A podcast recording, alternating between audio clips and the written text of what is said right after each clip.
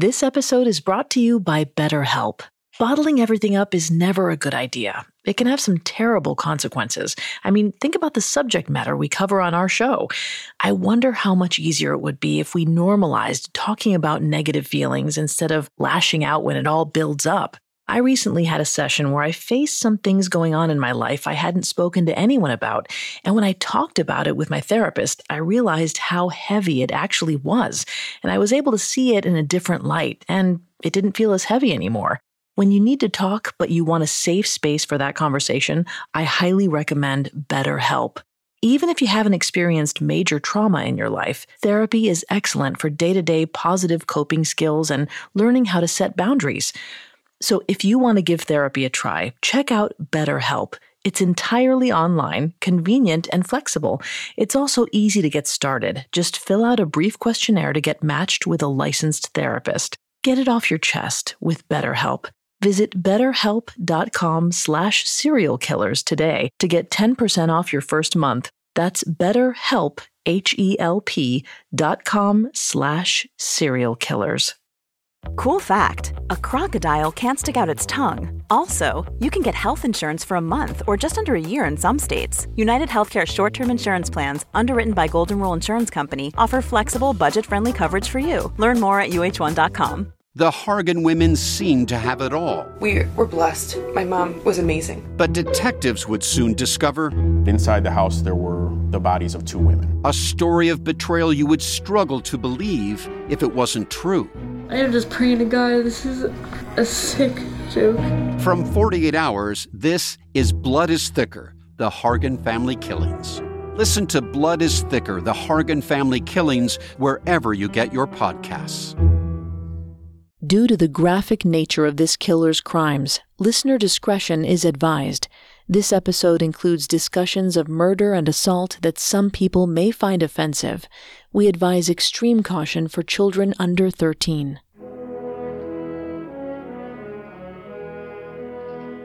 In the fall of 1912, Franklin Andrews decided to move out of his sister's house. Andrews was 59 years old and in good health, but he still feared that he was a burden on his aging siblings. Luckily for Franklin, a saintly woman in nearby Windsor, Connecticut, was opening her home to residents who needed a place to call their own. Her name was Amy Archer, and she had the offer of a lifetime. If Franklin paid Amy $1,000 up front, she would take care of him for the rest of his life. It was too good a deal to pass up. So on September 12, 1912, Franklin checked into the Archer home in Windsor, Connecticut. He expected to spend several decades at Amy's nursing home, but less than two years later, he was dead.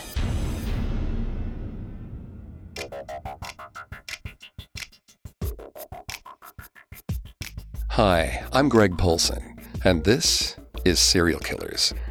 Today, we're going to continue our deep dive into the life of Amy Archer Gilligan, a woman suspected of murdering dozens of the elderly residents who trusted her with their care. I'm here with my co host, Vanessa Richardson. Hi, everyone. We'd like to ask a quick favor. Would you leave a five star review of serial killers on your favorite podcast directory? It seems so simple, but it really helps us out. And don't forget to subscribe while you're there, because a new episode comes out every Monday. You can also find us on Facebook and Instagram at Parcast, and on Twitter at Parcast Network, or on our website, parcast.com.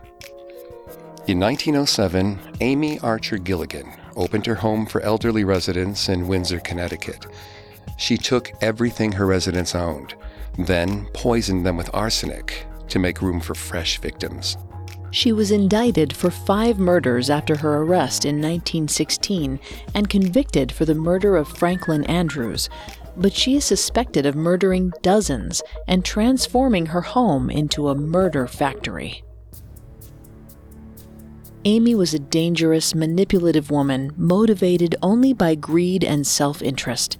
As we discussed in last week's episode, she demonstrated several hallmarks of antisocial personality disorder, sometimes known as sociopathy. Vanessa's going to take over on the psychology here and throughout the episode. Please note, Vanessa is not a licensed psychologist or psychiatrist, but she's done a lot of research for this show. Thanks, Greg. Christine Hammond, a mental health counselor based in Florida, explains that sociopaths, quote, frequently wear a variety of masks and have the ability to be chameleon like in nature. This allows them to make commitments, which they have no intention of carrying out, while actually doing the opposite.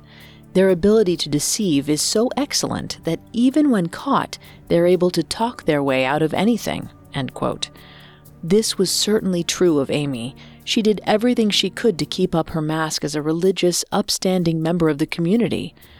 The Archer Home for Elderly People and Chronic Invalids was a welcoming red brick building bordered by a white picket fence, and Amy took pains to portray herself as a devout, big hearted woman eager to relieve the town of its burden of caring for their elderly and isolated family members. Amy's appearance only enhanced her grandmotherly persona.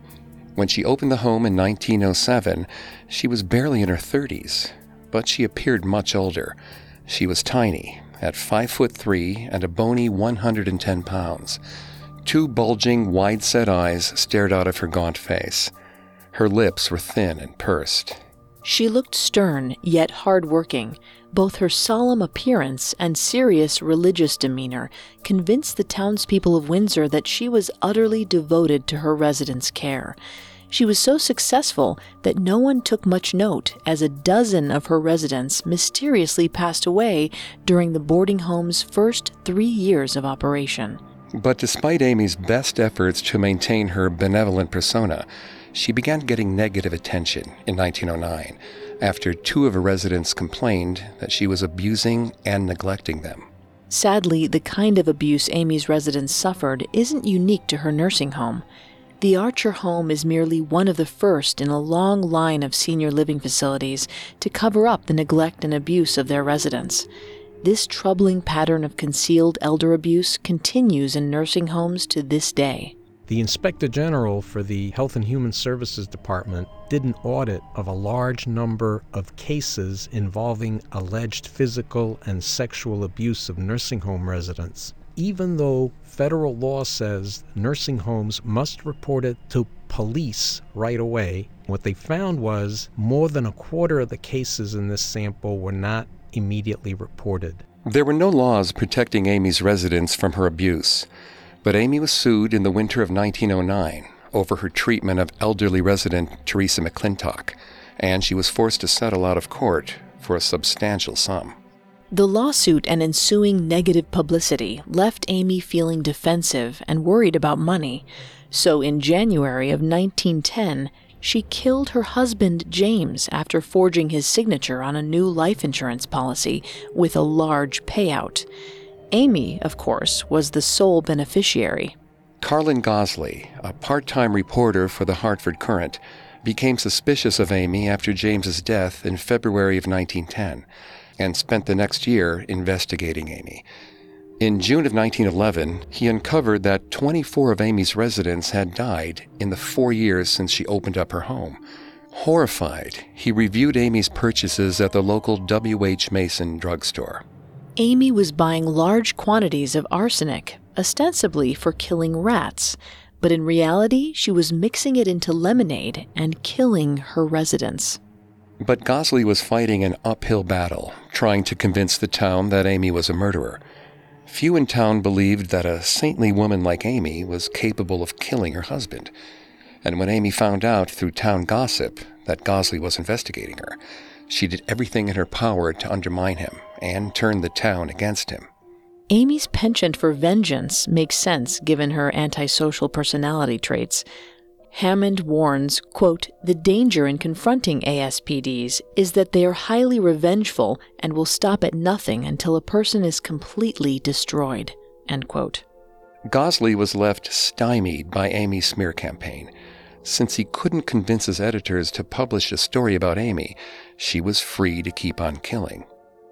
And in 1912, Amy ratcheted up the body count. In that one year alone, 15 people died. Remember, the Archer home was only supposed to hold 12 to 14 people at any given time. It could only house 21 people at max capacity. That means In one year, at least 70% of her residents had died. And the more Amy killed, the more confident she grew. Her poisoned lemonade flowed freely in 1913, and 13 more residents died. That's 28 dead in two years. Nursing homes with four times the capacity of the Archer home didn't have this level of mortality. As each resident passed away, Amy kept their money and property. But even with the income she gained for the residents she murdered, Amy was still struggling financially from her lawsuit settlement back in the winter of 1909.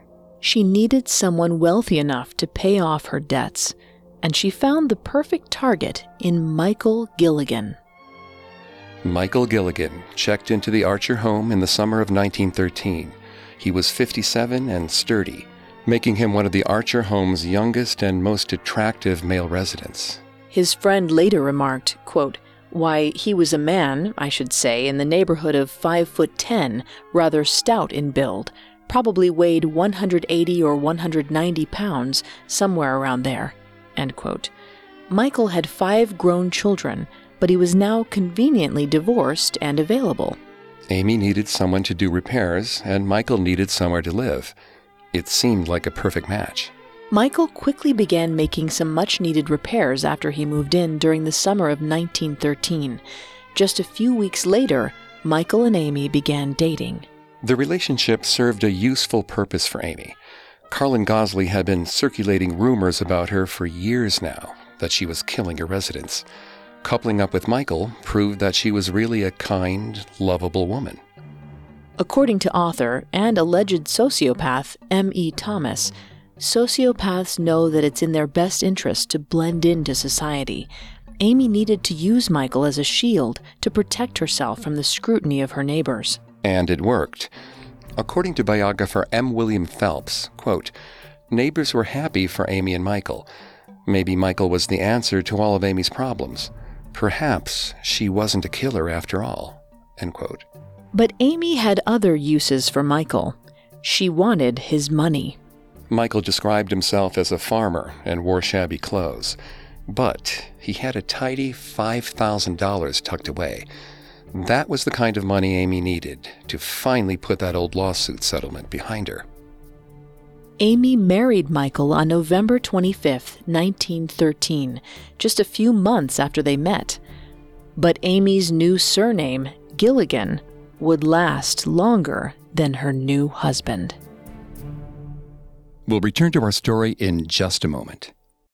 This episode is brought to you by Anytime Fitness. Forget dark alleys and cemeteries. For some, the gym is the scariest place of all, but it doesn't have to be. With a personalized plan and expert coaching, Anytime Fitness can help make the gym less frightening. Get more for your gym membership than machines. Get personalized support anytime, anywhere. Visit AnytimeFitness.com to try it for free today. Terms, conditions, and restrictions apply. See website for details. Hey, it's Kaley Cuoco for Priceline. Ready to go to your happy place for a happy price? Well, why didn't you say so? Just download the Priceline app right now and save up to 60% on hotels. So, whether it's Cousin Kevin's Kazoo concert in Kansas City, go Kevin, or Becky's Bachelorette Bash in Bermuda, you never have to miss a trip ever again. So, download the Priceline app today. Your savings are waiting. Go to your happy place for a happy price. Go to your happy price, Priceline. And now back to serial killers. On November 25, 1913, Amy Archer married Michael Gilligan after a whirlwind romance. Michael had no idea that his new wife, the saintly woman running a nursing home for the elderly, had already poisoned dozens of residents with her homemade lemonade. The pair married at St. Joseph's Parish, down the street from Amy's nursing home in Windsor, Connecticut.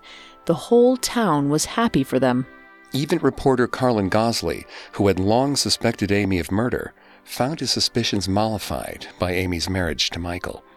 After all, Michael Gilligan was a well liked man with a good head on his shoulders. If he loved and trusted Amy, then who was in any position to say otherwise? Amy's new husband, Michael, became fast friends with one of the Archer home's other middle aged residents, Franklin Andrews. In December of 1913, a month after Amy's and Michael's marriage, Franklin wrote to his sister about his new friendship with Michael. But he also had some disturbing news.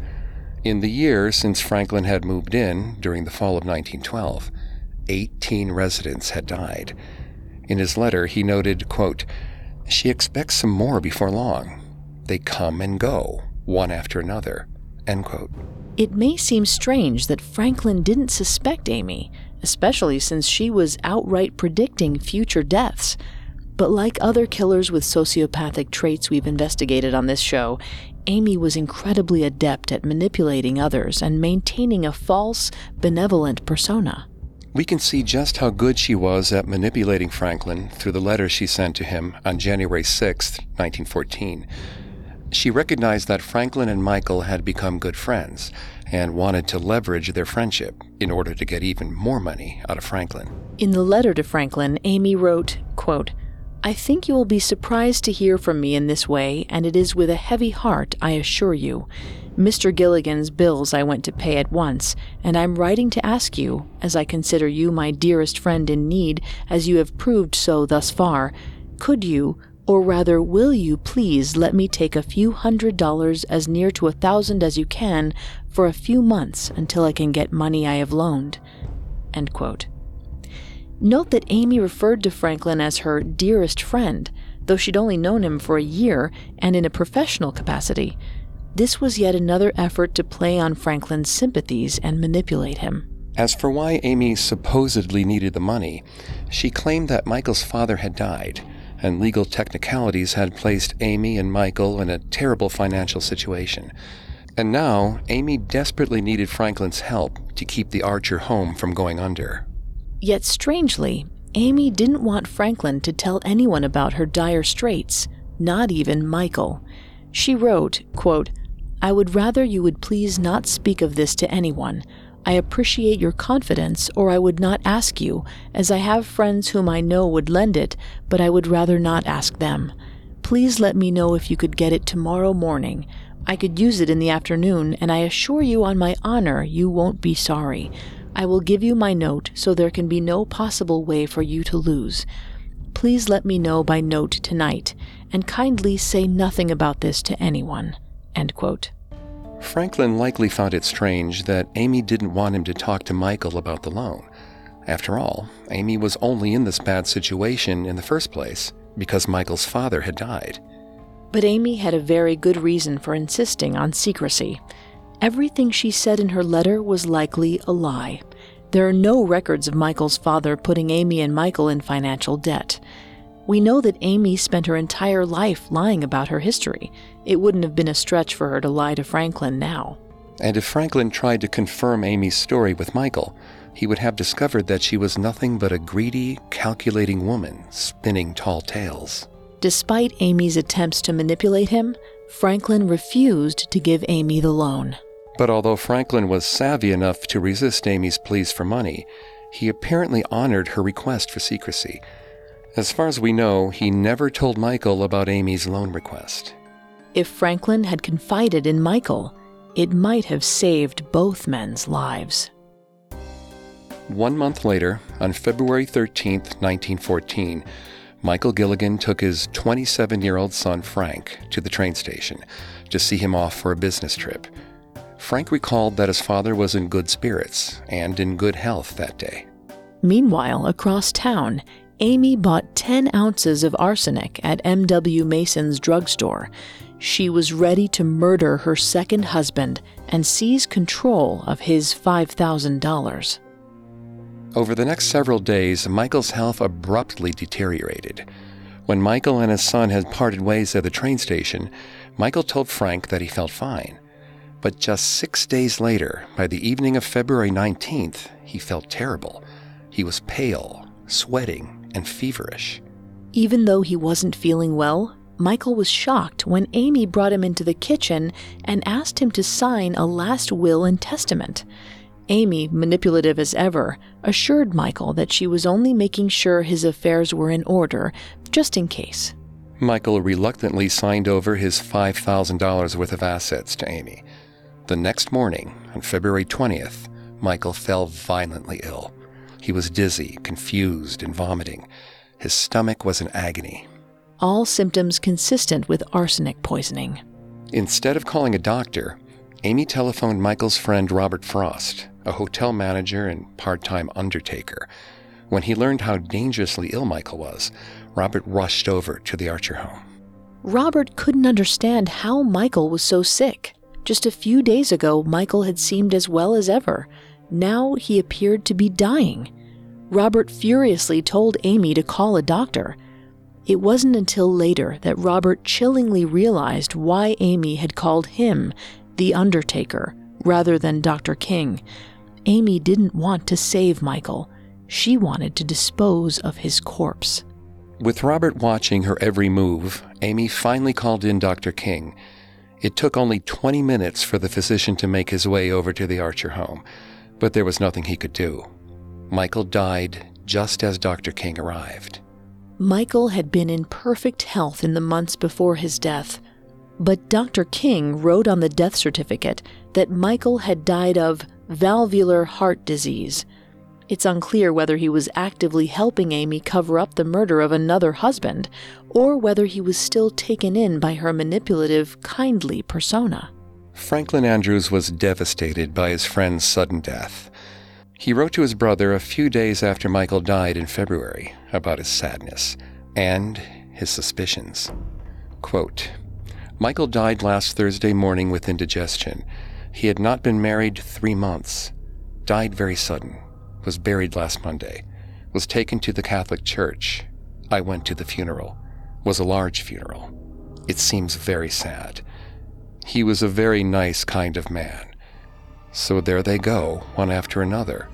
That makes 21 that's died since I came here. Don't know who will be next. End quote. Franklin had no idea that he was about to become Amy's next target. The death of her healthy and well liked husband reignited local suspicion that Amy was a killer. Amy's manipulative tendencies were failing her. She somehow foolishly believed that she could allay the town's suspicions by acting like she had nothing to hide. So in March 1914, a few weeks after Michael died, Amy wrote a letter to state's attorney Hugh Alcorn, daring him to investigate the Archer home. Alcorn declined. Amy was lucky that Alcorn did not take her up on her offer. This enabled her to focus on her next victim, 61 year old Franklin Andrews. Although Franklin was struggling with his grief over Michael's death in the spring of 1914, his health was better than ever. He wrote several missives to family members, assuring them how well he was doing. But in April of 1914, Franklin's health mysteriously took a turn for the worse. He wrote to his cousin, quote, I'm getting along quite well now, but have had a hard cold. But I'm coming on all right, I think. End quote. But Franklin wasn't doing all right. He was sometimes dizzy and lethargic, and his throat kept burning. He would get better, but then these strange symptoms would come right back. He had no idea that these were symptoms of arsenic poisoning.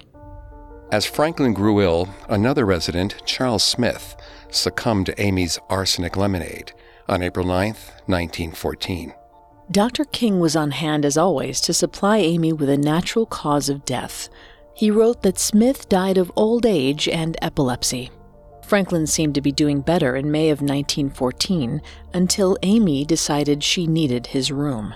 On May 26, 1914, two prospective residents, Alice and Lauren Gowdy, asked if Amy had any beds available at the Archer home. Amy happily showed off a spacious room that would suit the couple nicely. Strangely, the room Amy showed Lauren and Alice was filled with someone's possessions. The couple mentioned to Amy that the room was clearly occupied. Amy said ominously, quote, This will be vacant very soon.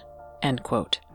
Lauren Gowdy pointed out again, puzzled by Amy's assurances, quote, This room is occupied, ma'am. End quote. Amy's response was chilling. Quote, I can fix that all right. End quote. Amy needed to get the Gowdy's cash as quickly as possible to settle her mounting financial debts. Amy was not doing a good job of running the Archer home, and she took out too many loans that she couldn't pay back. After Franklin had refused to give Amy the loan she wanted in January, she'd been counting on inheriting a substantial sum from her husband Michael. After killing Michael in February, Amy had filed paperwork in March to request an immediate $1,500 from his estate, which was worth a total of $4,500. Her lenders were hounding her to pay back her loans, and she desperately needed that cash. But Michael's children took Amy to court in May of 1914 to fight her over the inheritance. With Michael's estate tied up in a legal battle, she needed another source of money fast to pay back her creditors. And the quickest way to increase her income was by murdering Franklin Andrews. On May 29, 1914, Franklin was feeling superb. A friend later remembered, quote, there were no signs of sickness or emaciation about him on that day. But early the next morning, on May 30th, Franklin's roommate awoke to discover Franklin violently ill and covered in vomit. The roommate woke up Amy, who promised to call Dr. King. But Dr. King didn't show up until the evening. Once again, he was too late. On May 30th, 1914, Franklin died in agony. As usual, Dr. King agreed with Amy that Franklin's death was natural. He wrote down Franklin's cause of death as stomach ulcers. Amy quickly wrote to the Gowdies to let them know that Franklin's spacious room was now available. It seemed as though she had gotten away with murdering for profit once again. But Franklin's murder would finally be the key to Amy's undoing. Our story will continue in a moment after a brief message. Hear that? It's the sound of someone whacking the ground with a rake. Specifically, they're beating around the bush, which we've done enough of in this ad too, so let's get right to it. The new Moneymaker scratch off from the Ohio Lottery doesn't beat around the bush. Money Maker. Play the game and you could win money, up to $2 million. With more than 88 million in prizes ranging from 50 to $500, Moneymaker cuts right to the cash. Lottery players are subject to Ohio laws and commission regulations. Play responsibly. And now, back to serial killers. On May 30th, 1914, Amy Archer Gilligan murdered her latest victim at her nursing home in Windsor, Connecticut. She needed 61 year old Franklin Andrews out of the way so she could give his room to two new prospective residents. But Franklin was relatively young and healthy when he died. His sister Nellie was both heartbroken and suspicious. She interrogated Amy about her brother's final days, but none of Amy's defensive answers made any sense. Nellie went to see her brother's corpse. She noticed he didn't look particularly ill. He looked more like someone who had been murdered. Nellie took her story to Clifton Sherman, a reporter at the Hartford Courant. He was intrigued by Nellie's suspicions about her brother's death. By the spring of 1914, several reporters at the Hartford Courant were investigating Amy. Clifton Sherman, Robert Thayer, and Carlin Gosley, who had suspected Amy of murder for years. As Sherman promised that the reporters of the Hartford Courant would help investigate her brother's death, Amy was busy luring new victims into her home. On June 1st, Amy sent a letter to the Gowdies apologizing for the delay in getting their room ready. As usual, she utilized her benevolent persona to justify herself. Amy wrote, quote, I was about to get your room ready and call you at once, but one of our loved ones here was taken ill and I had to be with him. You may know he needed me when I tell you he passed away, with ulcers in his stomach. He was very, very dear to us, and you must try to forgive me if I am causing you any unpleasantness. End quote. Not only did Amy murder Franklin so the Gowdies could move into his room, she used Franklin's death as a way of manipulating the couple for sympathy. On July 14, 1914, the Gowdies signed up for Amy's $1,000 upfront payment plan.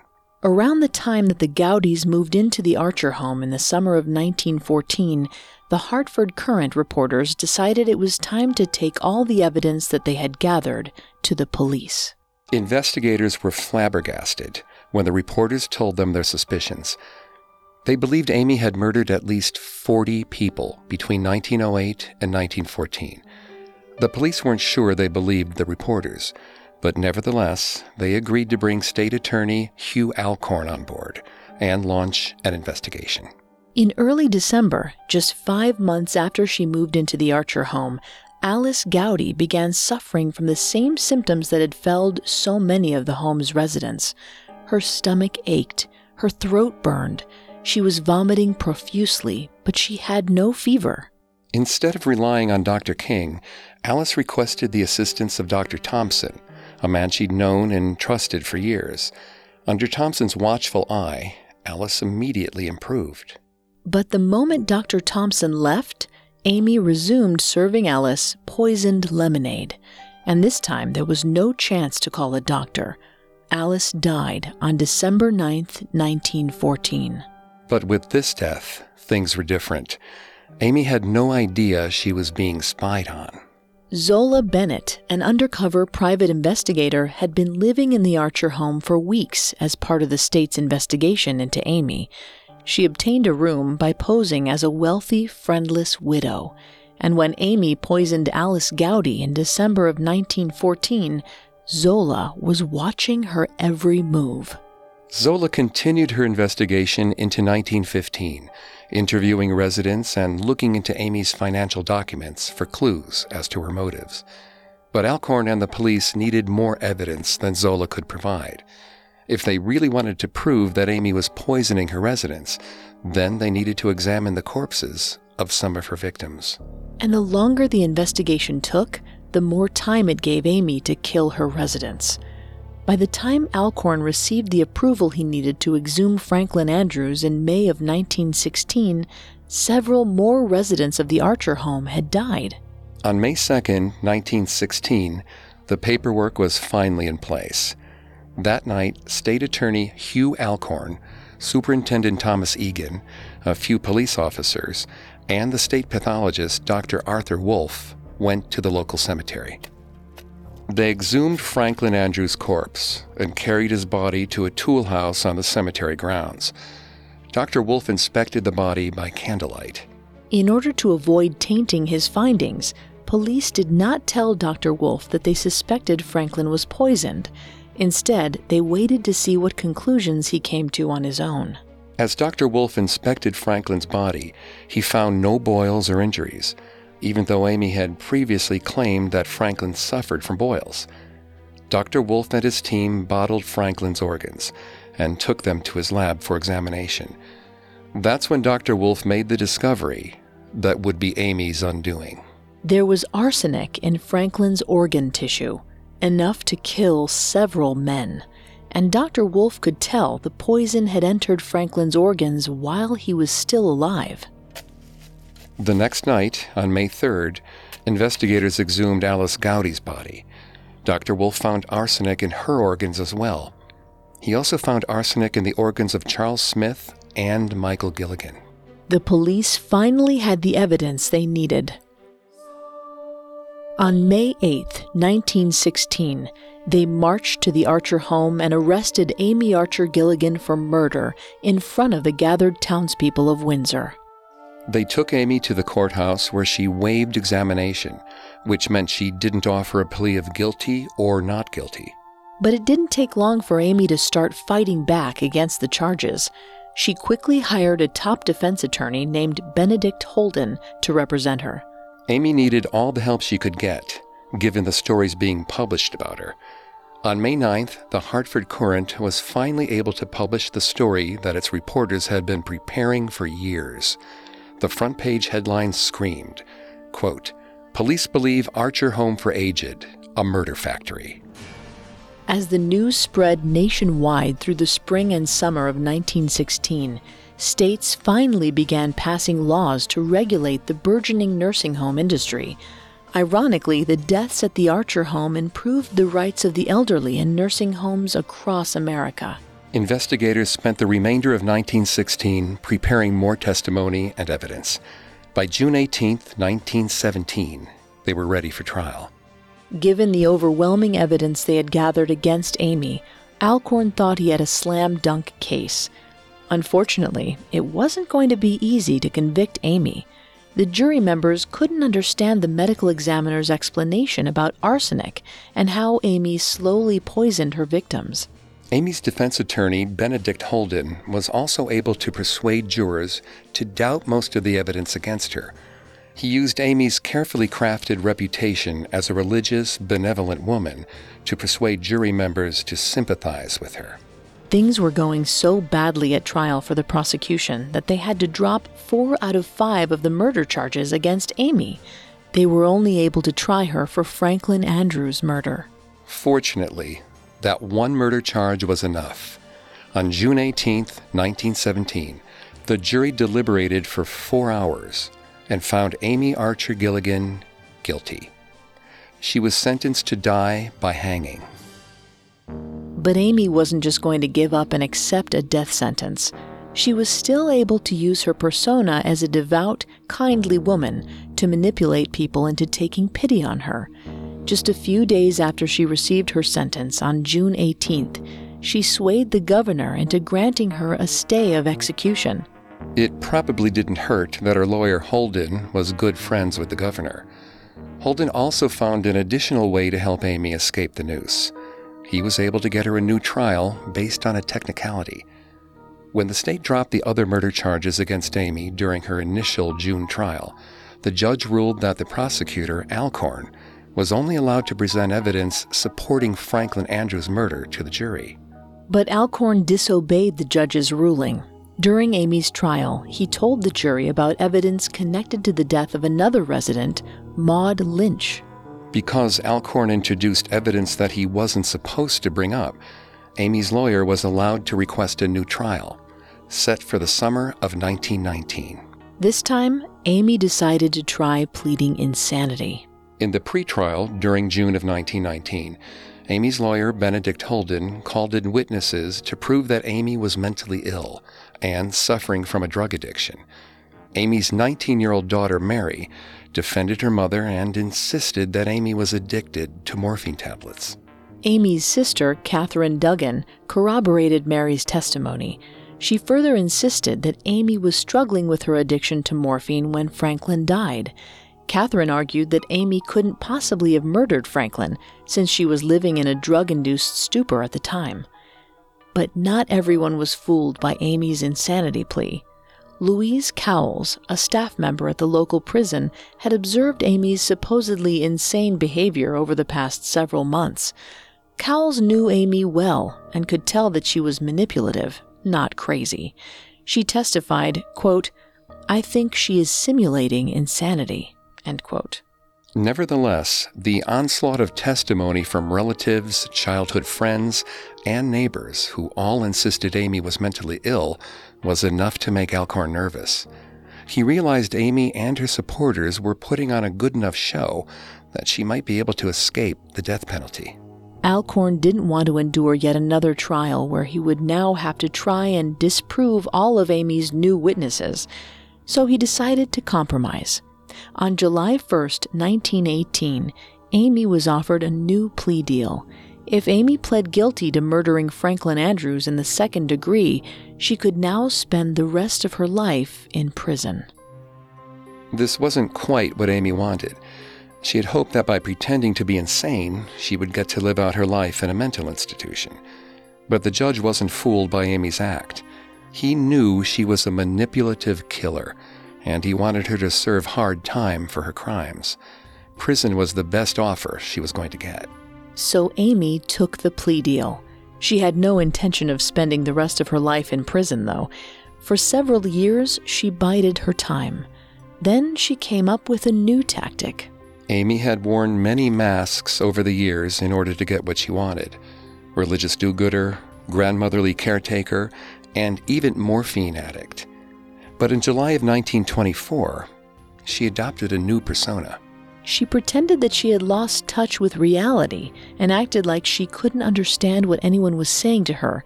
It was as though she could no longer speak English. Once again, Amy's manipulative tactics got her exactly what she wanted. In July of 1924, she was sent to Connecticut Valley Hospital, a mental institution. She never had to spend another day in prison. As Amy remained locked away in a state hospital, news of her murders spread across the nation over the ensuing decade. A playwright named Joseph Kesselring was so intrigued by Amy's story that he convinced Alcorn to show him the court documents from Amy's trial. Kesselring then used those documents as fodder for a Broadway play inspired by Amy's murders. On January 10, 1941, Kesselring opened his Broadway play to rave reviews. He called it Arsenic and Old Lace. In the play, two sisters, Abby and Martha Brewster, invite elderly men into their boarding house and supply them with elderberry wine, secretly laced with arsenic. Hugh Alcorn, the state attorney who prosecuted Amy Archer, attended the premiere on Broadway in 1941. He was dismayed to see that Kesselring had transformed the agonizing deaths of Amy's dozens of victims into a comic farce. Apparently, no one else minded. The play ran for over 1,300 shows on Broadway, had a run in London, and was adapted into a film directed by Frank Capra. Both the play and the film received rave reviews.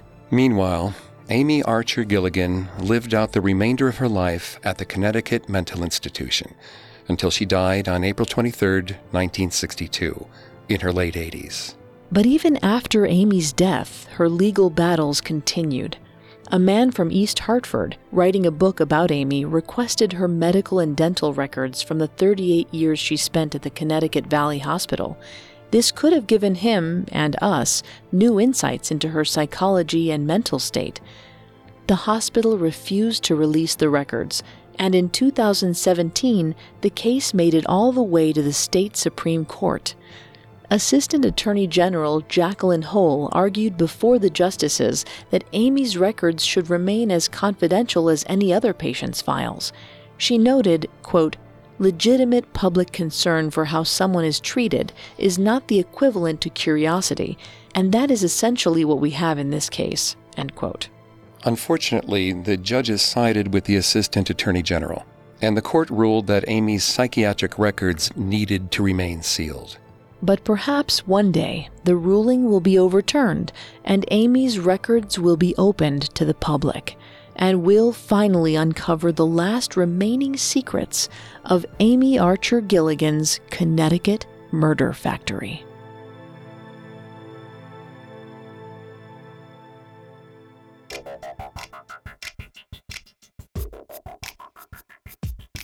Thanks again for tuning in to Serial Killers.